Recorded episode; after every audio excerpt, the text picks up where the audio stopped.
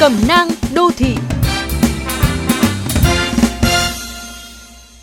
Các bạn thân mến, tuần này đánh dấu những bước thay đổi lớn trong kế hoạch chống dịch trên cả nước với hàng loạt biện pháp thắt chặt được triển khai trong bối cảnh số ca bệnh được ghi nhận mỗi ngày đang liên tục lập các mốc mới.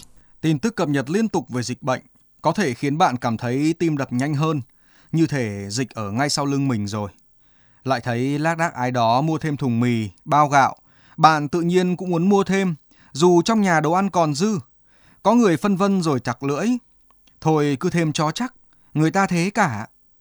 Trái lại, cũng có những người lại khá thở ơ vì đã quen với các đợt giãn cách qua mấy mùa dịch bệnh, cấm hàng quán vỉa hè. Họ vẫn nài chủ quán bán cho chén nước, rồi kiếm một góc hè, ngồi khề khà nhấm nháp lướt phây.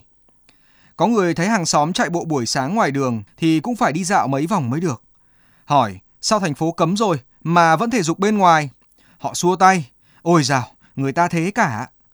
Thật lạ, khi lấy cách ứng xử của một nhóm người nào đó trong tầm quan sát hạn hẹp làm lý do cho hành động của chúng ta.